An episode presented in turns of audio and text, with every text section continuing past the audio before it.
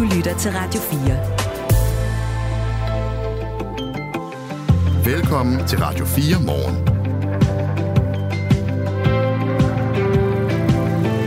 Ved du hvad? Liberal Alliance er simpelthen Folketingets tredje største parti nu. Mm. De har jo lige øh, vundet et mandat mere. Det er en del tredjeplads, men alligevel... Med et trylleslag. Ja, og trylledamen... Hedder det... Pernille Vermund. Hun har fået et nyt politisk hjem i Liberal Alliance. Det er en historie, som partiet rigtig gerne vil øh, dele med resten af verden kl. 8.45, hvor der bliver holdt pressemøde, hvor de skal tale, og hun skal sikkert også tale om, ja, øh, hvad de nu kan sammen. Ikke desto mindre synes vi da også, det er interessant, hvad man siger internt i øh, Liberal Alliance, til at få en sådan meget markant politisk stemme fra et andet parti inden for dørene. Så det er bare for at sige, det er en af de historier, vi arbejder på her i Radio 4 morgen i dag. Pernille Vermund, altså øh, tidligere indtil for øh, 7-8 dage siden, formand for Nye Borgerlige, hopper ind i Liberal Alliance. Hvad siger de til det?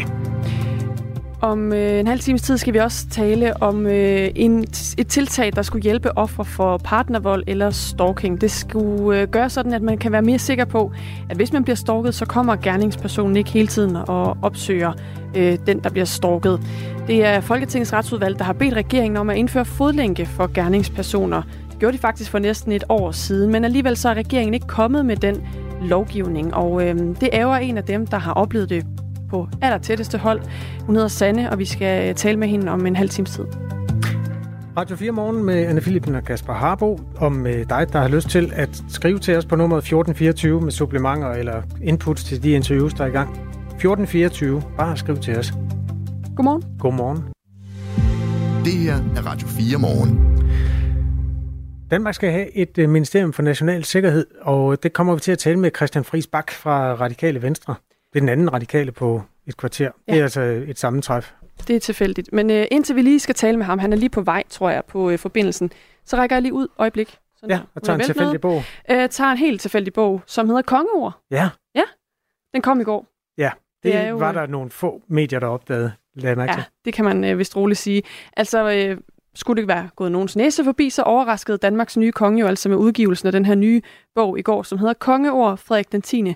fortæller til Jens Andersen. Den er blevet revet ned fra hylderne. Mm.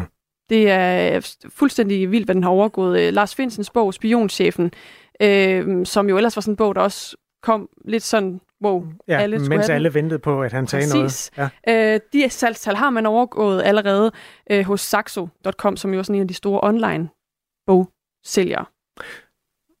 Men Lars Larsen, der er stadig et stykke vej, ikke? De der to mm. millioner øh, selvbiografier, han øh, postomdelte. Jo, jo, jo, hvis man sådan kan sammenligne de to ting. Det tror jeg faktisk godt, man kan.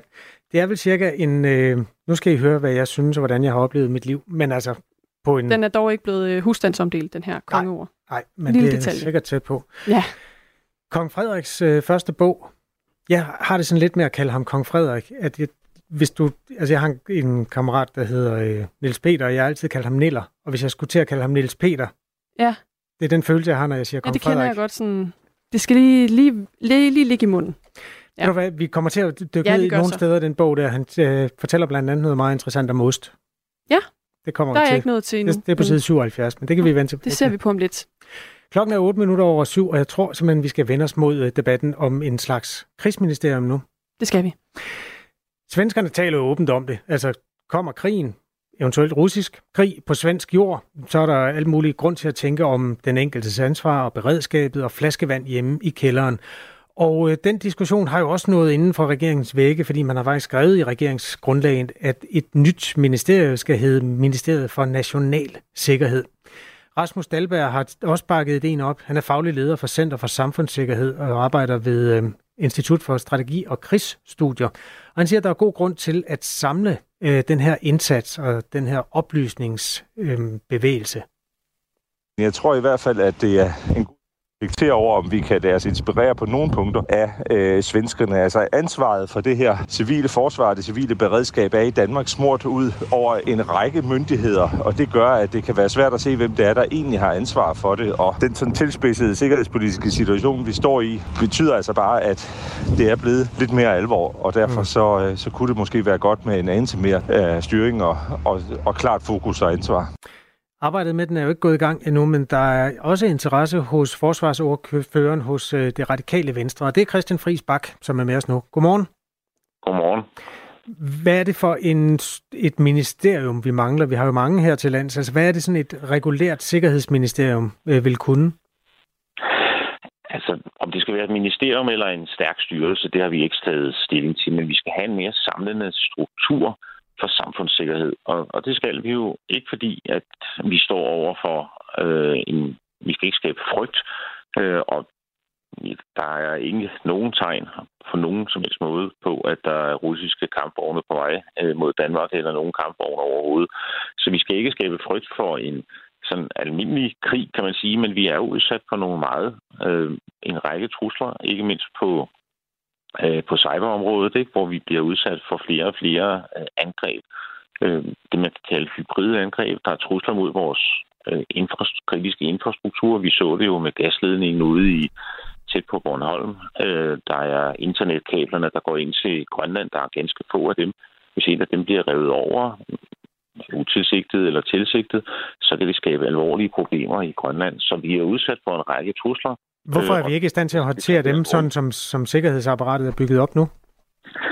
Fordi vi, øh, det er for spredt, som Rasmus Dahlberg øh, har, siger det, det har vi også lyttet til. Øh, det er det ene.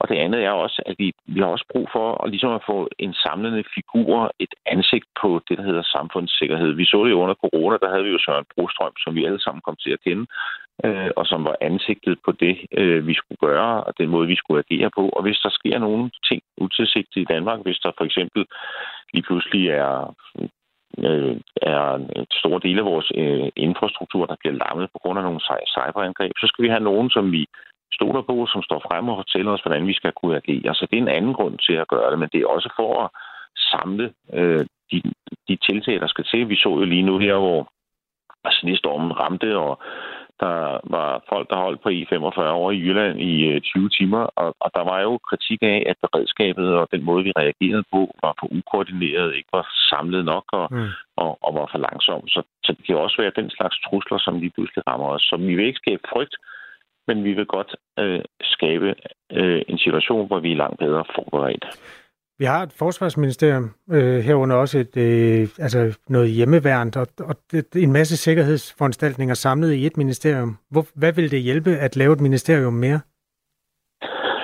Fordi det, øh, vi skal have et samlende ansigt på det her, fordi at det strækker langt ud over det, som øh, der også er i, øh, i, i, i forsvaret. Og det, øh, derfor tror vi, det er nødvendigt.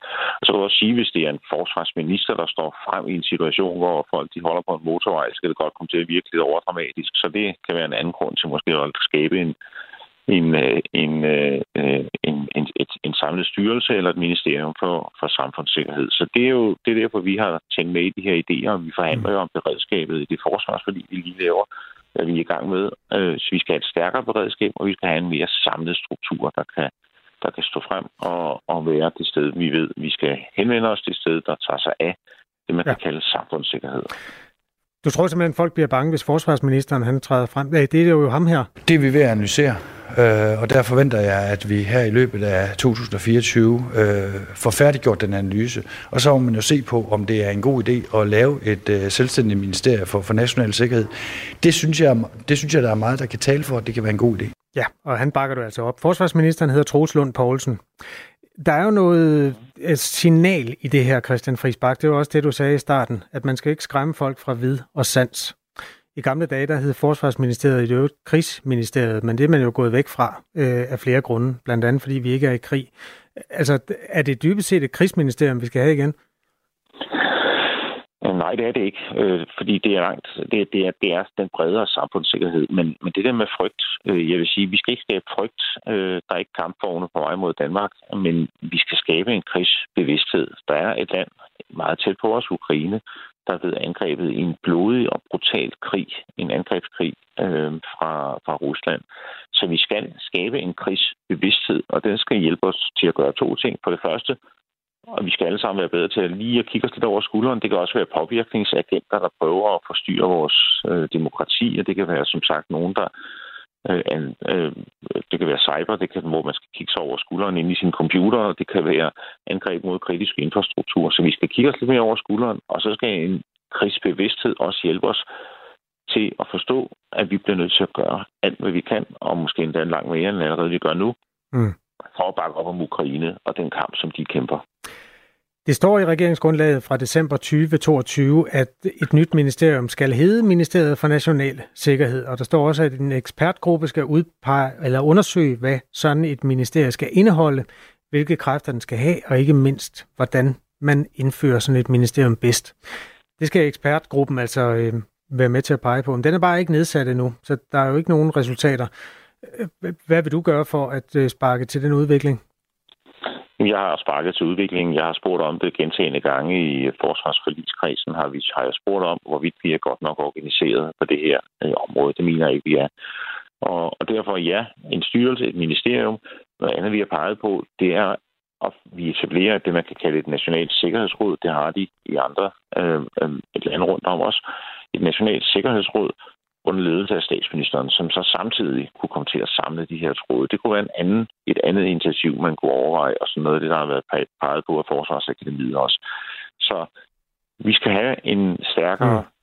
beredskab. Vi skal have et ansigt, der kan stå frem og hjælpe os, og vi skal også have en bevidsthed om, at de trusler, vi står overfor, de er stigende. Øh, det skal ikke skabe frygt, men vi Christian, skal bare være Christian Friis Bak, ja, øh, forsvarsordfører hos Radikale Venstre. Øh, der er en, der skriver, det er jo ikke frygt for krig, men øh, frygt for griske politikere og embedsmænd med nye ministerier. Det er lige med nye udgifter. Brug pengene på at opgradere overvågning af vores farvand og lad herren klare det. Grunden til snitkaos er besparelser. Der er en, der har løst alle problemerne, uden at oprette et, øh, sådan et kriseministerium. Hvis han, siger, hvis han både siger, at problemet er besparelser, og vi ikke må bruge flere penge, så, så, så, så er vi jo lidt på den, ikke? Det kan man sige. Men øh, det han også siger, det er, at et, et ministerium koster mange penge. Øh, kunne man ikke sådan organisatorisk samle det, uden at man behøver at oprette et øh, helt ministerium med, så, så skulle du også til at have en, hvad hedder det så? Det er det, man gør med et ministerium eller en styrelse. Det er, at man organisatorisk samler de enheder, der har med det at gøre på tværs af de, en række ministerier i dag, og skaber et ansigt og en, og en struktur, øh, som kan sikre, at vi er bedre forberedt. Tak fordi du var med, Christian Friis Bak.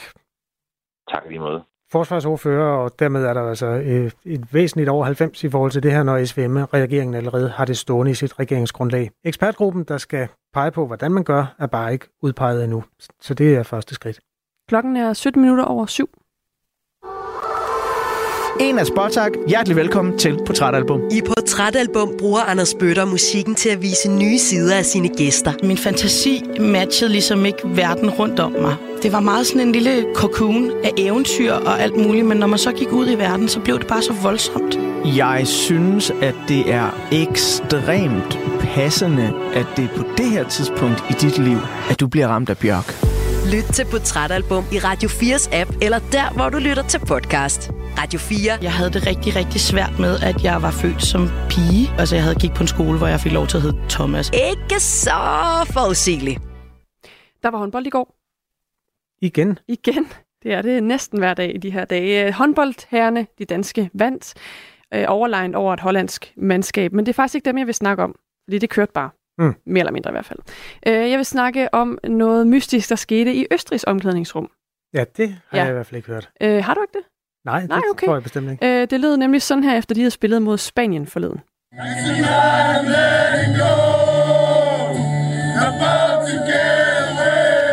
Der står altså 16 østrigere med armene om hinanden og synger med på en sang. Jeg skal prøve at høre, hvad det er. Nå, eller Coldplay eller sådan noget? Øh, nej, altså jeg vil godt give dig, at det kan være lidt svært at høre, hvad det er for en. Men det er faktisk den her. Nå, Gud. Det er, ja. jo, øh, det er jo dansk produkt. Det er jo dansk. Det er Sabia med øh, Søren Hus i spidsen, som øh, altså øh, fik dem til at synge med inde i Østers omklædningsrum. Det er jo lidt mærkeligt. Det er altså en ret gammel sang fra 2004 fra Dansk Rockband, som der står 16 østriske håndboldspillere og synger. Meget entusiastisk med på. Er det stærkt? Det er simpelthen fordi, at de har været ude at feste med Færøernes håndboldhold i forbindelse med EM-kvalifikationskampen. Ja. Og øh, de tager ud altså for... Østrigerne tager ja, ud og drikker med Færøerne. Mm. De har spillet mod hinanden, og øh, begge hold går ligesom videre til EM, så det skal fejres. Så de får, går ud og får en lille drink. Ja. Øh, så går en af de færøske spillere op til DJ'en, og er sådan, så den her sang på med Sabia. Og så hører østrigerne sangen og tænker, det var da en god sang. Ja. Og øhm, derfor så øh, er det altså nu en tradition, at de skal høre den og scrolle med, når de har haft en god kamp ved, øh, ved EM, fortæller øh, en af de topspillere på holdet til det østriske håndboldforbund i en video, som TV2 Sport har fået. Nå, hvor smukt. Men mm. hvordan er den så blevet stor på Færøerne? Ved vi det? Det ved jeg ikke, men der er jo i hvert fald lidt, lidt nærmere øh, beslægtet til Danmark end Østrig og alt andet lige. Det må jeg sige. Nå, det var en dejlig historie. Oh.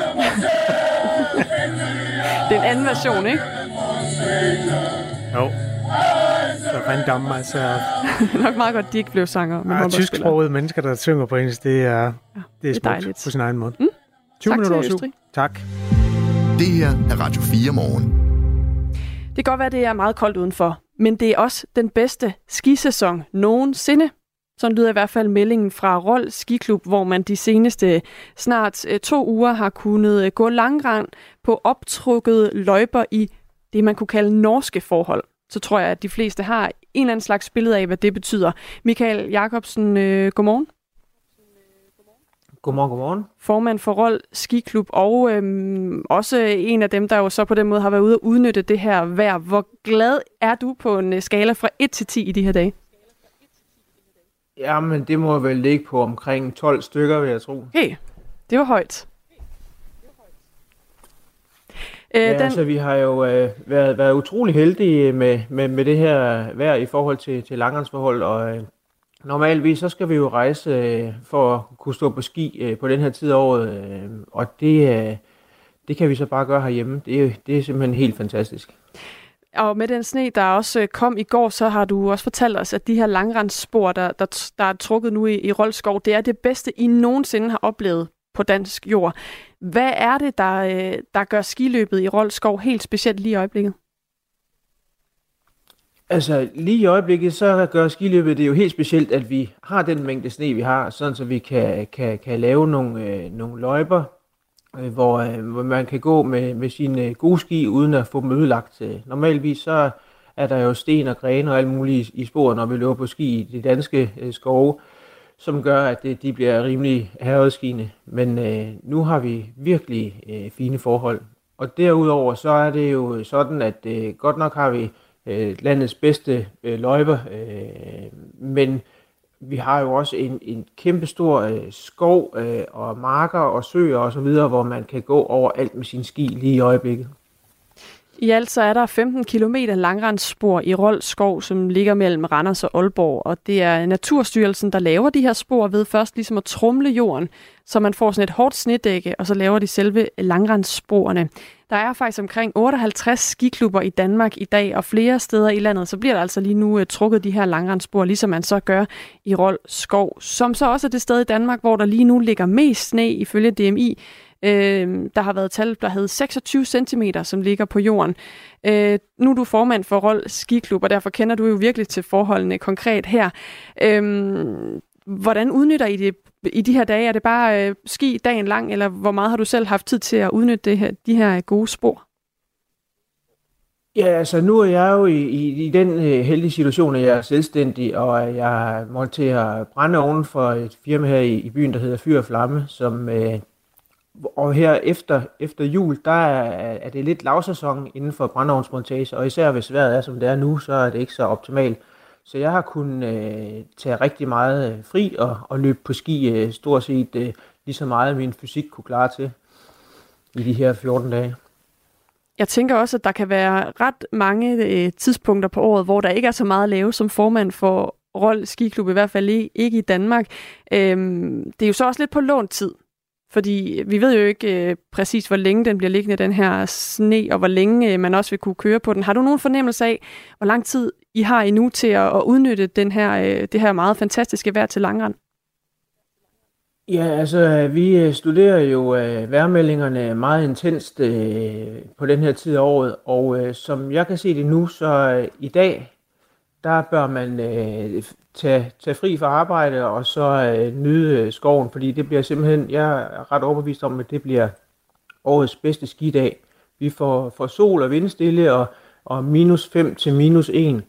Og så øh, har vi fået øh, arbejdet på, på løjperne efter det her snefald øh, til sent i aftes, sådan så øh, løjpechefen har meldt, at nu har vi øh, rigtig, rigtig gode løjper i, i hele løjpenettet. Øh, så ja. Så er den opgivet, opfordring også givet videre, øh, Michael Jacobsen. God tur. Jo, tak skal du have. Som altså er formand for Rold Skiklub, som nyder godt af det her øh, kolde øh, sneklædte vejr, som vi har i øjeblikket. 25 minutter over syv er klokken. Du lytter til Radio 4 morgen. Da jeg var dreng, der fik jeg at vide, at ost var sundt.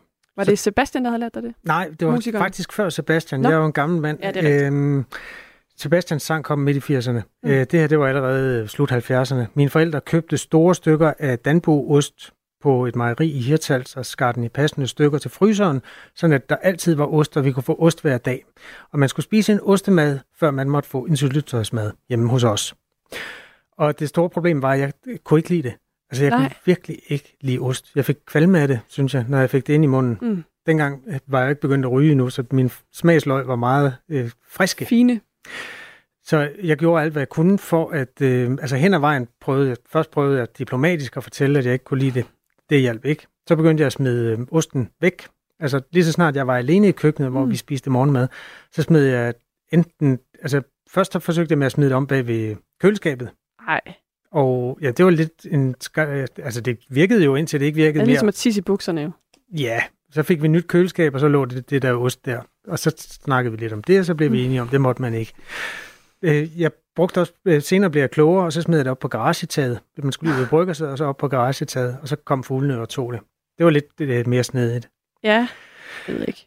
Nå, men jeg, det var også lidt skamfuldt, fordi jeg ved jo, hvor godt mine forældre ville det. Mm. Altså, det var- har jeg jo aldrig været i tvivl om, men jeg kunne bare simpelthen ikke lide det der ost. Og så øh, jeg hoppede mit hjerte bare. Øh, gider du tage kongebogen? Ja. Kongeord. Ja. Og gå om på side 77. Og nederst øh, på side 77, der er sådan en, et kapitel, hvor kong Frederik den 10. han fortæller en lille smule om den danske madkultur. Også den franske madkultur, fordi hans øh, ærede far, øh, papa, prins Henrik, han øh, havde jo også et øh, varmblodet forhold til mad. Bare den sidste passus, det, det sidste afsnit der, vil du ikke læse det op? Min far elskede sit hjemlands oste og var i alle årene i Danmark tvunget til at sige, mmm, danske oste. Han lod jo, som om de smagte himmelsk, når han var med i et eller andet eksportfremstød i udlandet, selvom han tænkte, hvor herre bevares, det her har aldrig været længere væk fra en ost.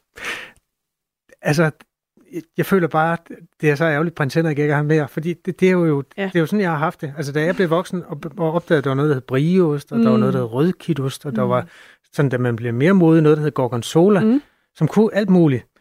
Så må jeg altså bare sige, der er jeg sgu, uh, undskyld Arla, men der er fuldstændig uh, totalt prins Henrik på den der. Jeg vil også sige, hvis jeg skulle vælge en ost, jeg skulle spise resten af livet, så var det heller ikke den bo. Nej vel? Nej. Nå, men det var, øh, det, var bare en lille li- litteraturanbefaling også. Det kan være, at folk ikke har hørt dem, der er kommet en bog i går, der hedder Kongeord. Og der kan man på side 77 læse, at kong, ja, kong, Henrik, det hedder han ikke. Prins Henrik, han kunne ikke lide ost. Nej. Fra Danmark. Kan med, melder historien i noget om øh, kong Frederik kan det? Nej, det har han ikke. Nej. Øh, det undgår han behendigt Okay, at gå ind i. den parerer han. Ja, det kan man sige. Det er jo øvrigt en bog, der også er blevet øh, anmeldt flittigt på meget rekordtid. Ikke? Mm. Øh, jeg læste lige sådan en, en artikel hos TV2, som har været omkring tre anmeldere, der har læst de her 109 sider, som bogen strækker sig over. De er sådan mellem til positive, når det kommer til antallet af stjerner. Plejer man at gå til seks stjerner? Øh, ja, det gør de fleste i hvert fald. Øhm, Berlingskes royale kommentator Jakob Sten Olsen, han er den sådan mest nære af de tre. Øh, han giver tre stjerner til den. Øhm, Politikens øh, litteraturredaktør giver faktisk fire ud af seks, men han siger så også, hvis man, når han bliver spurgt, om man kunne tænke sig at anbefale andre mennesker at købe bogen, Ja. så siger han, øh, så siger jeg, hold da op, det er mange penge. Det er to kroner per side. For det ja. Koster jo 250 kroner, og der er 109 sider i den. Ja, og det er sådan lidt magnaprint, som det hed i gamle dage. Det er sådan, at hvis man har nogle halvdårlige øjne, så kan man stadig godt se de Ja. bogstaver, der er der i. Ja. Det er, det er bogens store telefon. Jeg øh, hørte Jyllandspostens podcast, hvis du vil vide mere. Der var ham Niels T. Hodal, der er deres politiske redaktør. Eller nej, han er ikke redaktør, han er vist kommentator. Øh, han øh, havde indstiftet sin egen skala, hvor man max karakteren er 5, og han gav mm. den så 4 ud af 5. Ja. Så de fleste er enige om, at den er ikke fuldstændig talentløs. Hvad var det, Jakob Sten Olsen havde mod den, siden at han havnede der? Han er blandt andet meget bekymret for, om øh, det her bliver enden på, at vi kommer til at høre noget, øh, altså få interviews med de kongelige. Nå ja, det er jo en bekymring, man kan øh, have. Men udover det synes han også, at ikke, man ikke får så meget nyt ud af bogen. Han synes ligesom, at øh, der, er ikke, der er ikke så meget nyt stof, og at der ikke er nogen øh, stor litterær oplevelse at hente. Ja, han er sgu da ikke nået om til side 77. Det er da en decideret breaking. Nej, ja. Jeg gav lige for det. Nå. Det synes jeg også. Det er Radio 4 morgen torsdag. Klokken er halv otte. Nu er der nyheder på Radio 4. Regeringen vil udvide det frie valg på ældreområdet. Fremover skal det være muligt for de ældre at bestemme, om det er kommunen eller en privat udbyder, der skal stå for den ældres genoptræning eller rehabilitering, det siger Stefanie Lose til Ritzau. Regeringen foreslår, at vi udvider det frie valg på ældreområdet, så det ikke kun gælder, når det handler om praktisk hjælp og personlig pleje, men så det også handler om rehabilitering og genoptræning efter serviceloven, siger hun. Det betyder, at man får mulighed for at vælge, om det skal være en privat leverandør, eller om det skal være nogle af de dygtige medarbejdere fra kommunen, der kommer hjem hos en selv i eget hjem. I dag er det sådan, at det er kommunerne, der har monopol på at tilbyde genoptræning til de ældre. De vil, det vil regeringen altså nu ændre, men det er ikke fordi de kommunale tilbud ikke er gode nok, siger Lose. I stedet forklarer hun det blandt andet med, at det er nødvendigt at udvide det frie valg, hvis regeringen skal lykkes med målsætningen om større fleksibilitet og indførelsen af helhedspleje på ældreområdet. Tiltaget er en del af det ældreudspil, som regeringen forventes at præsentere i slutningen af måneden. Terrortruslen i Danmark skærpes af krigen mellem Israel og Hamas. Det mener Michael Hamann, der er chef for Center for Terroranalyse under politiets efterretningstjeneste PET. Det skriver Berlinske. Den 7. oktober 2023, da Hamas indledte angreb på en israelsk musikfestival og flere israelske kibbutzer, er blevet en slags skillelinje for den danske terrortrussel. Vi har ikke set en sag med så bredt et mobiliseringsgrundlag og så stort et radikaliseringspotentiale i mange år. Alene intensiteten og den voldsomme eksponering af den aktuelle konflikt har potentiale til at radikalisere, siger han til mediet om krigen mellem Israel og Hamas. Han siger også, at den forøgede trussel tyder på at blive relevant i 2024, da israelske angreb mod Gaza for nuværende fortsætter og ifølge ham muligvis står til at intensiveres. Det overordnede trusselsniveau i Danmark er dog uændret på niveau 4 ud af 5. Harman siger til Berlinske, at det er inden for det niveau, at der på nuværende tidspunkt efter 7. oktober og koranskændingerne er en skærpelse af terrortruslen. Det lykkedes den britiske premierminister Rishi Sunak at afværge et oprør fra den højreorienterede konservative fløj og vinde afstemning i forbindelse med regeringens planer om at sende asylansøgere til Rwanda, det skriver nyhedsbruget AFP. Ifølge nyhedsbruget stemte 320 for lovforslaget ved tredje og dermed sidste behandling, mens 276 stemte imod. 11 af dem var højreorienterede konservative. Konservative Sunak har siddet på posten siden 2022 oktober. Han har med afstemningen samtidig overlevet en test af sit lederskab for både Storbritannien og et splittet konservativt parti forud for valget i landet senere i år. Det yderste højre af den konservative fløj havde truet med at umuliggøre lovforslaget i det britiske underhus. Hele 45 partimedlemmer var i opposition til Sunaks forslag, skriver The Guardian. Natten til i dag har Pakistan udført angreb i Iran, det siger Pakistans udenrigsministerium i en udtalelse, skriver nyhedsbruget AFP. Her til morgen foretog Pakistan en række meget koordinerede og præcist målrettede militære angreb mod terroristlokationer i provinsen Sistan og i Balochistan, lyder det i udtalelsen. Provinsen Sistan ligger i det sydøstlige Iran ved grænsen til Pakistan. Den ecuadorianske anklager Cesar Suarez, som spillede en central rolle i krigen mellem regeringen og landets narkokarteller, er blevet fundet død. Det franske nyhedsbureau AFP har fået at vide fra en kilde i Ecuadors anklagemyndighed, at Suarez stod i spidsen for efterforskningen af de bandemedlemmer, som i sidste uge stormede en tv-station og to stationens ansatte som gisler på landsdækkende fjernsyn. Cesar Suarez blev fundet død i sin bil. Flot vintervejr med nogen eller en del sol og kun enkelte snebyer, primært i Jylland. Temperaturerne stiger til op omkring frysepunktet. Der er risiko for sne og isglatte veje i hele landet. Det her er Radio 4 morgen. Husk, at du kan sende os en sms på 1424. Jeg har faktisk fået sms fra en mand, som vi ikke kommer til at interviewe, men det er en meget interessant sms, fordi vi har jo efterlyst, eller gået på jagt i nye nej, ikke Ny Borgerlig, det er jo hadspind, men øh, Liberal Alliances bagland, for at finde ud af, hvad man siger til, at Pernille Vermund, altså spidskandidat øh, og det, det mest talende hoved i Nye Borgerlige, indtil den folketingsgruppe blev nedlagt i sidste uge, hun har meldt sig ind i Liberal Alliance, og der er jo et pressemøde kvart i ni. Øh, for at finde ud af, hvad man siger til at få en så markant skikkelse ind, som jo også står for nogle synspunkter, som overhovedet ikke er Liberal Alliances politik, både noget i forhold til udlændingeområdet og EU-politikken osv. Og derfor kommer vi til at tale med nogle mennesker, måske allerede om 10 minutter om det her. Men jeg vil bare læse den sms op, som ligesom kan indlede den her, øh, den her belysning af det nye medlemskab. Det er en fyr, der hedder Silas Falkenberg Brogård, øh, som altså er øh, medlem af Liberal Alliance som også tidligere har været medlem af Nye Borgerlige, og som faktisk kommenterer øh, den her nye profil i LA-rækkerne. Jeg er særlig skeptisk over Pernille Vermunds skifte til Liberal Alliance. Jeg glæder mig til at se, hvordan hun som tidligere stifter et parti med særlig fokus på hård udlændingepolitik, kommer til at klare det i et parti, hvor udlændingepolitikken ikke er et hovedemne. Og hvordan Pernille Vermund ser sig selv i Liberal Alliance, jeg ved det ikke. Liberal Alliance har altid været hårde kæmper, når det kommer til kampen mod indskrænkning af personlig frihed, og den idé føler jeg bestemt ikke, Pernille Vermund har abonneret på i sin tid i politik. Fortsat god dag, skriver Silas Falkenberg Brogaard her, som er en af de lokale øh, LA'ere. Vi prøver at kaste lidt lys over det her det er sådan markante skifte i dansk politik om 10 minutter i Radio 4 morgen. Klokken er 7.36. Du lytter til Radio 4. Offer for partnervold eller stalking skal være sikre på, at deres gerningsperson ikke opsøger dem. Det mener Folketingets retsudvalg, som derfor bad regeringen om at indføre fodlænke for gerningspersonerne for næsten et år siden. Alligevel så er regeringen stadig ikke kommet med lovgivningen. I Norge der får gerningspersoner, som ikke overholder deres tilhold, en fodlænke med en øh, GPS på. Fodlænken giver så automatisk politiet besked, hvis nu gerningsmanden kommer for tæt på sit offer. Og siden man indførte det, så er polititilhold slet ikke blevet overtrådt. Og derfor så ærger det også øh, dig, at det stadig ikke er blevet indført i Danmark. Sanne, godmorgen. Godmorgen. Vi fortæller ikke dit efternavn af hensyn til din familie og din oplevelse med stalking, som vi også skal høre øh, mere om nu. Men vi er her på redaktionen bekendt med din identitet. Hvad er det, dine oplevelser er med stalking?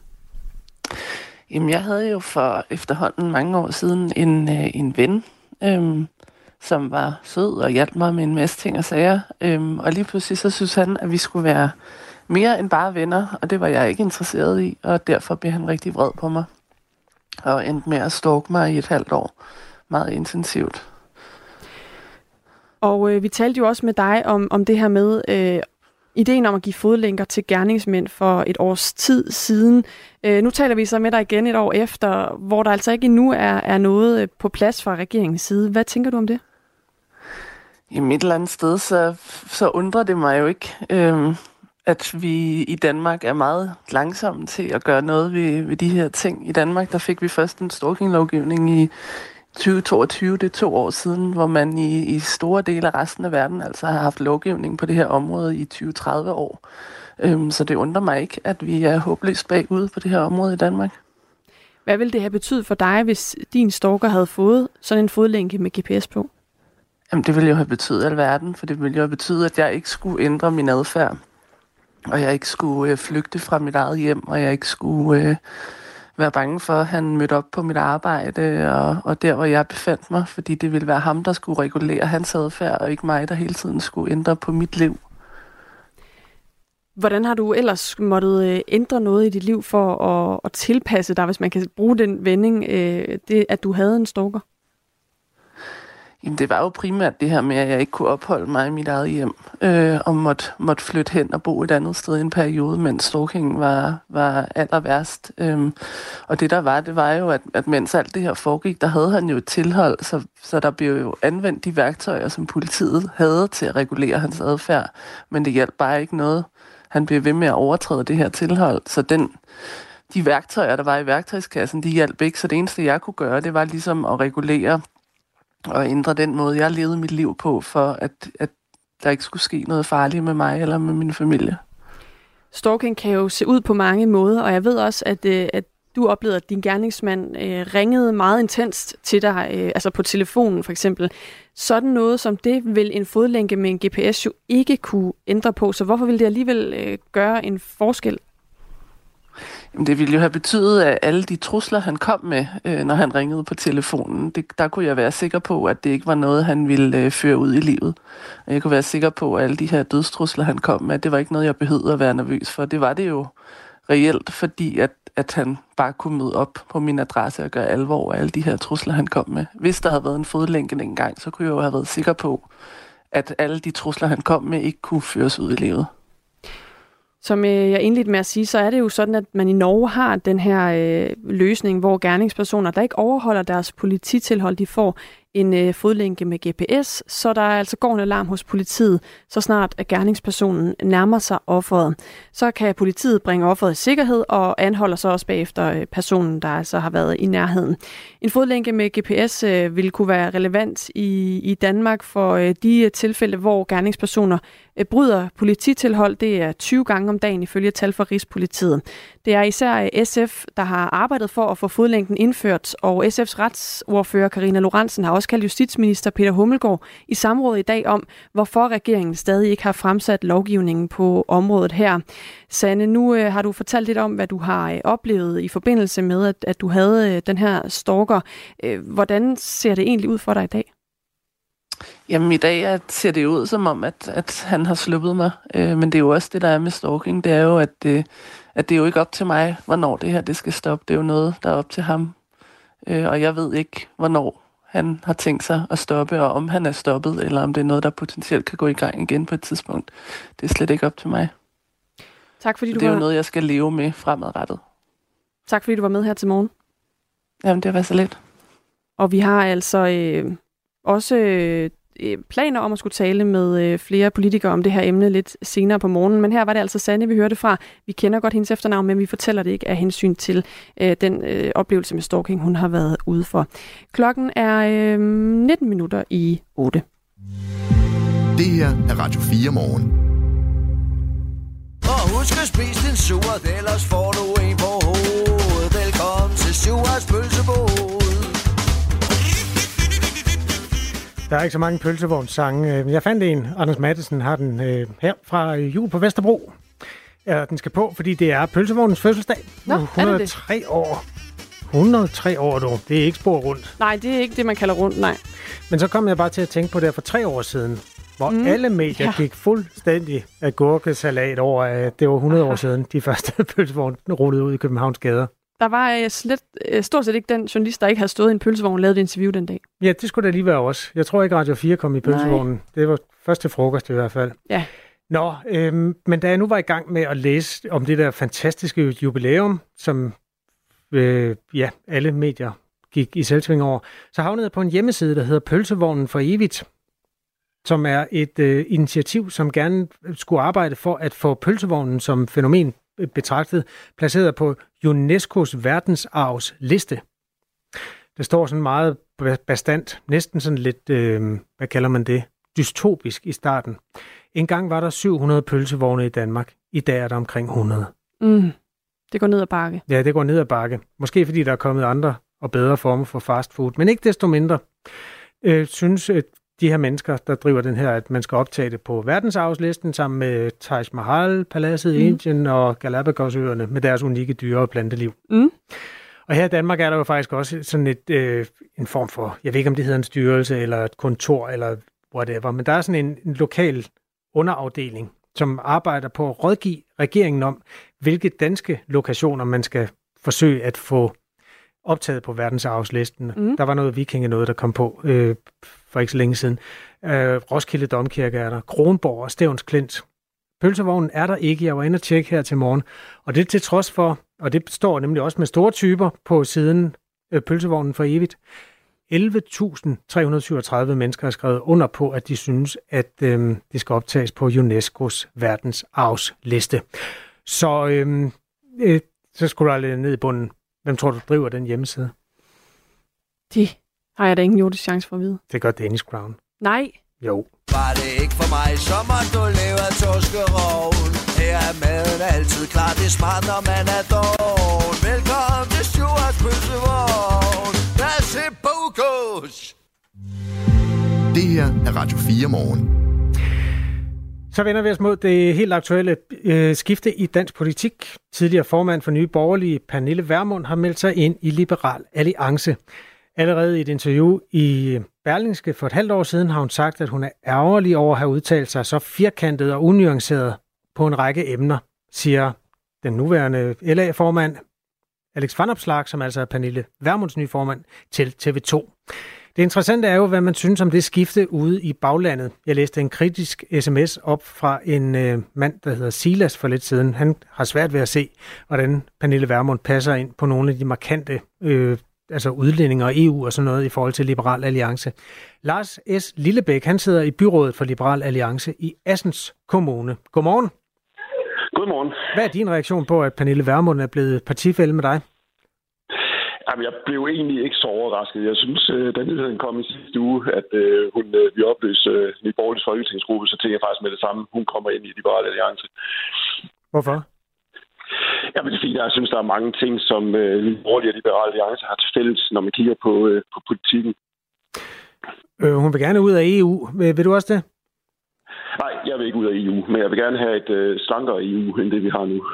Har I mange EU-modstandere i Liberale Alliance?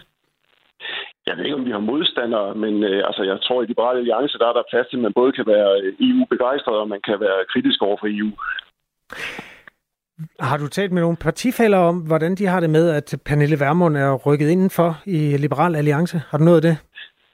Jamen, jeg har talt lidt... Øh, vi er jo to for Liberale Alliance i Assens. Øh, Pia fra... Øh, hun skiftede fra Venstre, så til Liberale Alliance. Vi talte lidt om det i går, og øh, hun synes også, det er fint, hun kommer ind. Altså, det, øh, Pernille er en dygtig politiker, og jeg tror, hun kan bidrage med noget til tid.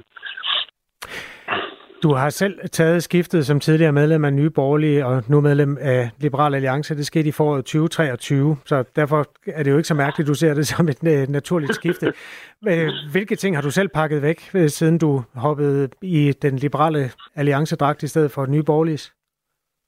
Jamen, jeg har ikke øh, pakket noget væk. Altså, mine øh, politiske holdninger, mine politiske overbevisninger, de er de samme, som de var, da jeg var i Nye Borgerlige. Det, som gjorde, jeg skiftede dengang, det var, at øh, jeg synes, Nye Borgerlige, der blev simpelthen for mange, øh, der var for mange personsager, for mange beskyldninger, og øh, folk blev ekskluderet til højre og venstre, og det kunne jeg simpelthen ikke se mig selv i. Altså, politikken fyldte alt, alt, alt for lidt, og personsager fyldte alt, alt, alt for meget.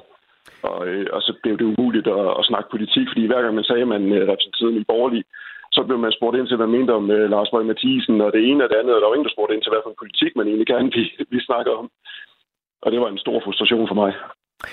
Den liberale lokalforening i Holbæk har en formand, der hedder Silas Falkenberg Brogård. Øh, han har også lavet skiftet ligesom dig. Han skriver til os i en sms. Jeg er særlig skeptisk over Værmunds skifte. Jeg glæder mig til at se, hvordan hun som tidligere stifter af et parti med særligt fokus på hård udlændingepolitik, kommer til at klare det i et parti, hvor udlændingepolitikken ikke er hovedemne. Kan du forstå den bekymring? Jamen, det er jo en bekymring, han har. Jeg kender ham ikke, men... Øh, Nej, altså, du kender Værmund jo. Ja, jeg kender, jeg kender, jeg kender, jeg har mødt hende et par gange. Det er jo ikke sådan en, en der bekendt, må jeg da nok indrømme. Ah, men, men når man øh, ser hende i tv, så ved man godt, hvad udlændingepolitikken fylder for hende. Udlændingepolitikken fylder rigtig meget, men hvis man kigger på Pernilles andre politiske opslag, så er det også en økonomisk politik, der fylder rigtig meget for Pernille. Og det er jo en liberal økonomisk politik, som, øh, som Pernille hun kommer med, og som man havde i Nye Borgerlige. Og øh, udlændingepolitikken, det kan godt være, at Nye Borgerlige har fået sådan et ry for at være en meget hardliner inde på det punkt. Hvis man går ind og læser Liberale Alliances udlændingepolitik, altså så er der rigtig, rigtig mange øh, lighedspunkter inden for det. det øh, altså, så der kunne jeg sagtens se mig selv i den udlændingepolitik, som der er i Liberale Alliance, kontra den, der er i Nye Borgerlige. Liberal Alliance, skriver Silas fra Holbæk videre. Sila, øh, Liberal Alliance har altid været hårde kæmper, når det kommer til kamp mod indskrænkning af personlig frihed, og den idé tror jeg ikke, Pernille Vermund i sin politik har abonneret på. Hvad siger du til den bekymring? Ja, det har jeg svært ved at sige noget om, fordi præcis der, altså, der har jeg ikke, øh, der har jeg ikke helt styr på, hvad Pernille Vermund har sagt. Men det med den personlige frihed, det er ret tydeligt i Liberal Alliance. Var det noget, du var nødt til at slå hårdere på, efter du forlod Nye Borgerlige og rykkede i LA? Altså, den personlige frihed er vigtig. Altså, det er vigtigt, at der er et frit valg, og det, det synes jeg, altså, i, i Liberale Alliance, der er det et øh, fokuspunkt, og det synes jeg faktisk også, at det har været i Nye Borgerlige. Lars S. Lillebæk er altså i byrådet for Liberal Alliance i Assens Kommune, og Liberal Alliance er jo faktisk rykket op og blevet Danmarks tredje største, eller Folketingets tredje største parti. Så det er vel også en dag, man næsten skal sige tillykke til en LA'er. Tillykke med det. jo, mange tak. Øh, med på en anden telefon har vi Joachim B. Olsen, der er politisk kommentator ved BT og har siddet i Folketinget i otte år for Liberal Alliance. Godmorgen, Joachim B. Olsen. Godmorgen. Øhm, hvordan oplever du det skifte her? Er det naturligt for Pernille Vermund at rykke ind i Liberal Alliance? Ja, det har jeg, jeg, det har jeg ligesom tippet på, at det var nok der, hvor hun øh, endte. Jeg synes også på mange måder, at det sådan politisk er et godt match. Mest fordi, at jeg synes, det har været krystalklart, at Pernille Vermund har været på en rejse politisk øh, gennem de seneste par år. Øh, både sådan indholdsmæssigt, men også sådan strategisk, altså hvordan man går til politik. Øhm, øhm, hun, hun startede jo med ultimative krav, øh, øh ikke vil pege på en blå statsminister, medmindre at hendes udlændingepolitik blev gennemført. Og det har hun øh, øh, slækket meget på. Jeg interviewede for et par år siden, hvor det var første gang, hun sagde, at, at, at, at de der ultimative krav, dem, øh, dem vil hun ligesom begynde at pakke væk. Så det er på den strategiske side. Altså det er helt tydeligt, at hun i takt med, at hun har været lang tid i Folketinget, har haft et ønske om at gerne vil søge indflydelse. Og det harmonerer godt med LA, øh, og især Alex Vanopslagh, det er jo præcis det, han ønsker, at LA skal være et indflydelsesparti. Øh, så jeg synes, altså politisk indholdsmæssigt, der synes jeg ikke, at der er de store forskelle. Der, hvor udfordringen den, den bliver, det, det, det er jo sådan, i, hvad skal man sige, i brandværdien, kan man sige. Ikke? Altså, øh, det er jo de sværeste vælgere, der går ind og læser partiers øh, øh, partiprogrammer, sådan minutiøst. Øh, der er meget brand i det at være politiker. Og der kan man sige, der tror jeg, at LA har nogle vælgere, øh, måske en hel del af de unge vælgere, som øh, ikke rigtig kan se matchet mellem Pernille Vermunds brand og det, de opfatter som LA's brand, som er sådan et positivt fremadskuende, sådan et, øh, lidt, du ved, globalt mm. orienteret parti. Øh, og der har Pernille Vermund sådan lidt mere nationalkonservativt, øh, meget, meget udlændingekritisk ja. øh, brand. Og det, det, det, der ligesom skal på en eller anden måde øh, matches. Det bliver udfordringen, tror jeg. Nye Borgerlige kom i Folketinget i 2019, sammen med Folketingsvalg, hvor du forlod Folketinget for Liberal Alliance. Var der en eller anden øh, kamp om de samme vælgere mellem de to partier dengang? Jamen, det var der. Øh, det var så ikke LA, der ligesom var dem, det gik værst ud over. Øh, det var Dansk Folkeparti, som mm. Nye Borgerlige først og fremmest tog vælger fra. Men ja, øh, det var ikke... Altså, LA tabte også vælger til, øh, til øh, Nye Borgerlige. Et af de mennesker, der hører Radio 4 morgen, har skrevet, han hedder Søren, og er fra Horsen, og skrevet, jamen det er da utroligt med de partiskift, det er med samme fart, som almindelige mennesker skifter strømper. Det bliver spændende, om Pernille blot vil være menig soldat, eller der vil komme støj til LA, skriver Søren. Det må du gerne kommentere, hvad du tænker om det, Jørgen B. Olsen. Jamen, øh, man kan sige, altså en anden udfordring, den kunne jeg også godt have nævnt, det er jo selvfølgelig det der med, at Pernille Wermund har været i front. Hun har været partiformand for Nye Borgerlige, været vant til, at det var hende, der ligesom havde to beslutningerne, i hvert fald den, der havde størst indflydelse. Det har en formand altid, fordi det er altid en formand, der skal kunne forsvare øh, et partis politik, og derfor så har en formand selvfølgelig også meget stor indflydelse på, hvad politikken er. Øh, og der er spørgsmålet selvfølgelig, altså evner hun så at nu blive backbencher, sætte sig ned, blive helt menig folketingsmedlem, pas et, det der nok vil blive et relativt ydmygt ordførerskab, i hvert fald til at starte med, altså kan hun arbejde sig op, ligesom alle de andre, der sidder i LA's folketingsgruppe, som jo også har ambition, ambitioner ikke, og gerne vil frem, så, så kommer hun nu ind for højre, og, og kan hun indfinde sig med det, øh, og ikke være den, der ligesom øh, sætter retningen. Mm. Det, det, det, det må tiden øh, vise, men det, det, det skal hun i hvert fald kunne, hvis det skal blive en succes. Jeg taler med Joachim B. Olsen, der er politisk kommentator ved BT og har siddet i Folketinget otte år for Liberal Alliance. Klokken kvart i ni holder formanden for Liberal Alliance, Alex Vanopslag, og Pernille Vermund doorstep. Det hedder sådan et pressemøde, hvor man tæller spørgsmålene på en til to hænder, som regel, ved Liberal Alliances gruppeværelse på Christiansborg. Joachim B. Olsen, det, det kunne være sjovt også lige at tale lidt om perspektiverne sådan i Folketinget i, i det hele taget, hvad, hvad det egentlig er, der sker nu. Der er to ting, øh, som jeg bider mærke i. Pernille Vermund skifter til øh, Liberal Alliance. Kim Edberg, som er, var det andet øh, siddende nyborgerlige folketingsmedlem, han sagde, at han var sådan set åben for at skifte fra alt til, mellem Socialdemokraterne og Liberal Alliance. Og det synes jeg bare er, er vildt, fordi dengang, hvor Nye Borgerlige blev stiftet, der var det en altså, kæmpe mærkesag, om, om man var en strammer på udlændingepolitikken. Det var sådan virkelig en identitet. Er det noget, mm. der har forladt dansk politik? Man kan sige, da øh, Nyborg blev stiftet i 2015, øh, der fyldte udlændingepolitikken betydeligt mere. Altså, der var hele krisen omkring øh, altså 15.000 flygtninge, der kom ind over grænsen. Øh, Øh, det, fyldte, det fyldte mere, end det gør nu hos vælgerne. Siden da, så er der jo sket det i dansk politik, at Socialdemokratiet er gået til højre i udlændingepolitikken. Og det har på en eller anden måde gjort, at der er et helt stort flertal i Folketinget, der ønsker i hvert fald at gå i den samme retning. Så nogen vil måske gå længere, men man går i en retning af en stram udlændingepolitik, og derfor fylder den ikke mere. Jeg forstår udmærket godt din undren. Den har jeg så også lidt uh, selv, for man kan sige, at Borgerlige slog sig selvfølgelig op på og ikke at være politiker, og det gjorde de jo meget ud af at sige, at vi, vi kommer ligesom udefra uh, på at slå sig op på, at de andre partier havde svigtet, mm. uh, også i udlændingepolitikken. Uh, og, og derfor lyder det selvfølgelig lidt sjovt, når sådan en som Kim Edberg nu kan sige, at han kan være medlem af stort set alle partier. Det er Pernille Vermund så heller ikke sagt jo. Men, øh, det har hun ikke. Men, øh, men øh, og igen, jeg synes sådan set, altså indholdsmæssigt, politisk indholdsmæssigt, så altså, står jeg godt, hun, hun tager over til LA, selvom der selvfølgelig er nogle ting, selvom det ikke er en til en det samme, øh, langt fra. Men, men jeg forstår godt, hun gør der på, i forhold til den rejse, hun har været på. Men, men, øh, men, men Kim Edbergs øh, udmelding, der han kunne være medlem fra stort set øh, det hele på der enhedslisten, den, øh, ja.